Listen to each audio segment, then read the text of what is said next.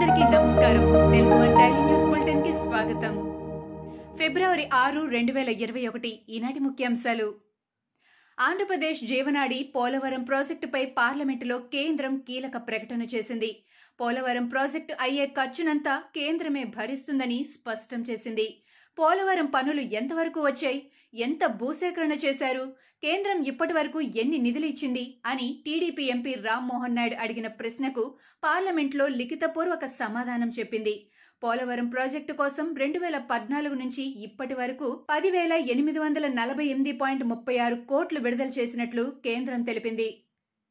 గుంటూరు చిత్తూరు జిల్లాల్లో ఏకగ్రీవాలను వెంటనే ప్రకటించవద్దంటూ కలెక్టర్లకు ఎన్నికల కమిషన్ ఆదేశాలు జారీ చేసింది. ఎన్నికల కమిషన్ గ్రీన్ సిగ్నల్ ఇచ్చే వరకు ఫలితాలను హోల్డ్లో ఉంచాలని పేర్కొంది. తమకు వచ్చిన ఫిర్యాదులను పరిష్కరించిన తర్వాతే ఫలితాలు ప్రకటించాలని రాష్ట్ర ఎన్నికల సంఘం ఆదేశించింది. అలాగే ఎన్నికలపై వచ్చిన ఫిర్యాదులకు సంబంధించి నివేదిక పంపాలని చిత్తూరు గుంటూరు కలెక్టర్లకు ఆదేశాలిచ్చింది. ఏపీ హోంమంత్రి సుచరిత నియోజకవర్గంలో పోలీసులు అత్యుత్సాహం ప్రదర్శించారు. ఎన్నికలలో పోటీ చేసే అభ్యర్థులకు ఎస్ఐలు బెదిరింపులకు పాల్పడ్డారు. వట్టి చెరుకూరు మండలం కారంపూడిపాడు దళిత కాలనీలో టీడీపీ మద్దతుదారులను పోలీసులు బెదిరించారు. ఇంట్లో సోదాల పేరుతో దళితులను ఎస్ఐ కృష్ణారెడ్డి ఇబ్బందులకు గురిచేశారు. ఎన్నికలలో పోటీ చేస్తే తప్పుడు కేసులు పెడతానని బెదిరింపులకు పాల్పడ్డారు. విశాఖ ఉక్కు ప్రైవేటీకరణపై మాజీ మంత్రి గంటా శ్రీనివాసరావు తీవ్ర ఆగ్రహం వ్యక్తం చేశారు.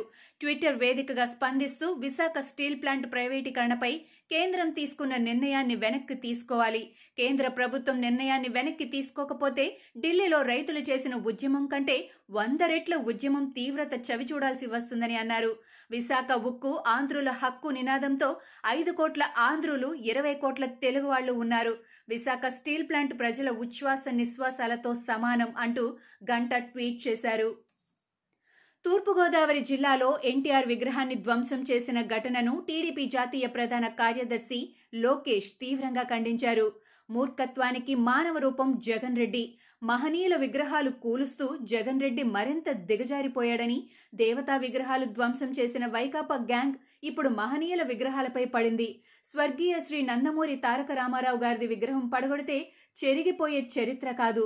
ఎన్టీఆర్ గారి విగ్రహాన్ని ధ్వంసం చేసిన వైకాపా గ్యాంగ్ని కఠినంగా శిక్షించాలని లోకేష్ ట్వీట్ చేశారు. తెలంగాణ యాదాద్రి జిల్లా దామరచెర్ల మండలంలో Veerlapalem Yadadri thermal power plant ముందు స్థానికులు ఆందోళనకు దిగారు. నిన్న టిప్పర్ ఢీకొని మృతి చెందిన బొమ్మన బోయనరాజు కుటుంబానికి న్యాయం చేయాలని డిమాండ్ చేశారు. తరచూ ప్రమాదాలు జరుగుతున్నా ప్లాంట్ యాజమాన్యం నిర్లక్ష్యంగా వ్యవహరిస్తోందని స్థానికుల ఆందోళన పరిస్థితి ఉద్రిక్తంగా మారడంతో పోలీసులకు రంగంలోకి దిగారు. దేశంలో కరోనా పాజిటివ్ కేసుల సంఖ్య రోజు రోజుకు తగ్గుముఖం పడుతోంది. గత ఇరవై నాలుగు గంటల్లో దేశవ్యాప్తంగా పన్నెండు వేల నాలుగు వందల ఎనిమిది కరోనా పాజిటివ్ కేసులు నమోదయ్యాయి. దాదాపు నూట ఇరవై మంది కరోనా బారిన పడి మృతి చెందారు. దేశంలో మొత్తం కరోనా బాధితుల సంఖ్య ఒక కోటి ఎనిమిది లక్షల రెండు వేల ఐదు వందల తొంభై ఒకటికి చేరింది. అలాగే దేశంలో ఒక లక్ష యాభై నాలుగు వేల ఎనిమిది వందల యాభై మూడు కరోనా మరణాలు సంభవించాయి. ఒక లక్ష యాభై ఒక్క వేల నాలుగు వందల అరవై యాక్టివ్ కేసులున్నాయి.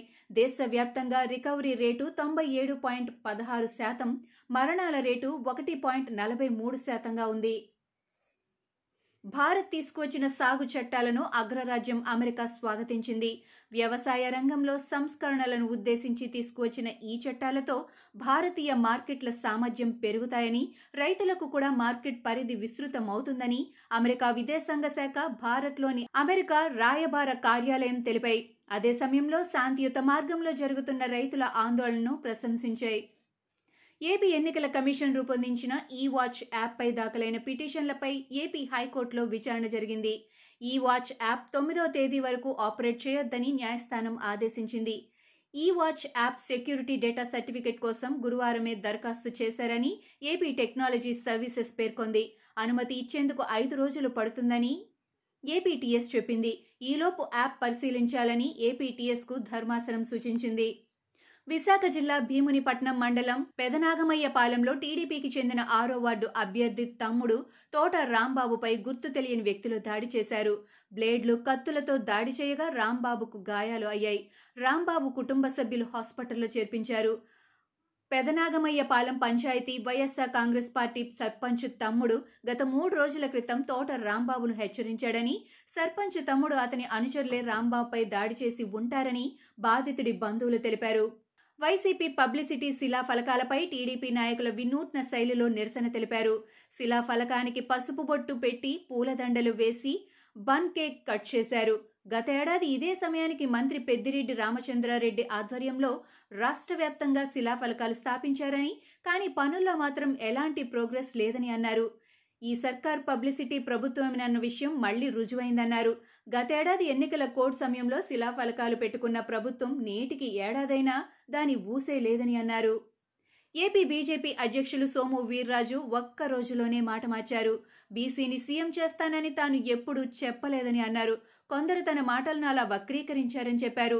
బీజేపీ జాతీయ అధ్యక్షుడు నడ్డా తన మిత్రపక్షం జనసేన అధినేత పవన్ కలిసి సీఎం ఎవరనేది నిర్ణయిస్తారని తెలిపారు. వైసీపీ టీడీపీ బీసీని ముఖ్యమంత్రి చేయగలరా అని ప్రశ్నించారు. ముఖ్యమంత్రి గురించి ప్రకటన చేసే అధికారం తనకు లేదని అన్నారు సోము వీర్రాజు.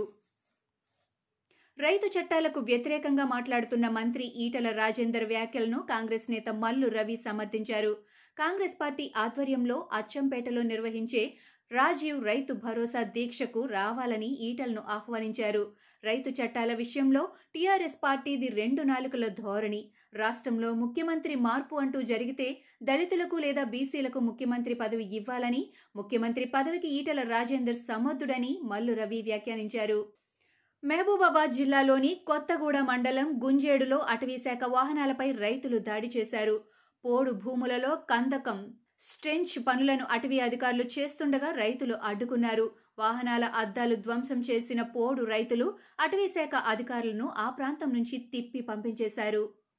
రైతుల ఆందోళనకు మద్దతిచ్చిన మోడల్ మియా ఖలీఫాకు వ్యతిరేకంగా సోషల్ మీడియాలో ట్రోల్స్ నడుస్తున్నాయి. మియా ఖలీఫా కాస్త స్పృహలోకి రండి అంటూ ప్లకార్డులతో కొంతమంది నిరసన చేపట్టారు. కాగా వీటిపై మియా ఖలీఫా ఘాటుగానే స్పందించింది. ఇప్పుడిప్పుడే మరోసారి స్పృహలోకి వచ్చాను. చెప్పాల్సిన అవసరం లేకపోయినా నాపై మీ పట్టింపుకు ధన్యవాదాలు. ఇప్పటికీ నేను రైతులకే మద్దతిస్తున్నాను అంటూ మియా ఖలీఫా తాజాగా తన ట్విట్టర్ ఖాతా ద్వారా సమాధానమిచ్చింది. భారత్తో జరుగుతున్న తొలి టెస్టులో తొలి రోజు ఆట ముగిసే సమయానికి ఇంగ్లాండ్ మూడు వికెట్ల నష్టానికి రెండు వందల అరవై మూడు పరుగులు చేసింది. మరో మూడు బంతుల్లో తొలి రోజు ఆట ముగుస్తుందనగా సెంచరీకి చేరువలో ఉన్న డొమినిక్ సిబ్లీ అవుట్ అయ్యాడు ఓపెనర్గా క్రీజులోకి వచ్చిన డొమినిక్ పన్నెండు ఫోర్లతో ఎనభై ఏడు పరుగులు చేసి బుమ్రా బౌలింగ్లో వికెట్ల ముందు దొరికిపోయి వెనుదిరిగాడు. అతడి అవుట్తో అంపైర్లు తొలి రోజు ఆటను మరో మూడు బంతులు మిగిలి ఉండగానే నిలిపివేశారు. ఇవి ఈనాటి ముఖ్యాంశాలు. మరికొన్ని ముఖ్యాంశాలతో మళ్ళీ రేపు కలుద్దాం. ఈ షోని క్రమం తప్పకుండా వినాలనుకుంటే మీరు ఈ షో వింటున్న ప్లాట్ఫామ్లో కానీ లేదా Google podcast Apple podcast Gaana మరియు ఏ ఇతర పాడ్కాస్ట్ యాప్లోనైనా సెర్చ్ చేసి సబ్స్క్రైబ్ అవ్వండి. కొత్త ఎపిసోడ్ వచ్చినప్పుడు మీకు అప్డేట్ వస్తుంది. అంతవరకు సెలవు. నమస్కారం.